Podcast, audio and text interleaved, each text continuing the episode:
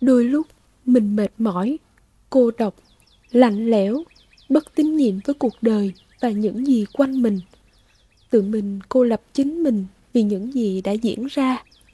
Nhưng mọi thứ sẽ chẳng thể nào khá lên được nếu tự ta cứ giam hãm mình trong lớp màng trắng, tưởng dường như chắc chắn của sự cô độc.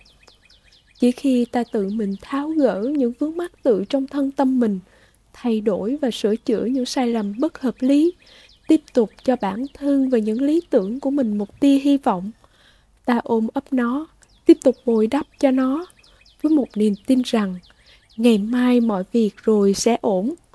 Với tâm tình, tinh thần như thế, về lâu về dài, chắc chắn ta sẽ có được thành tựu nhất định, có khi còn hơn cả sự mong đợi của bản thân.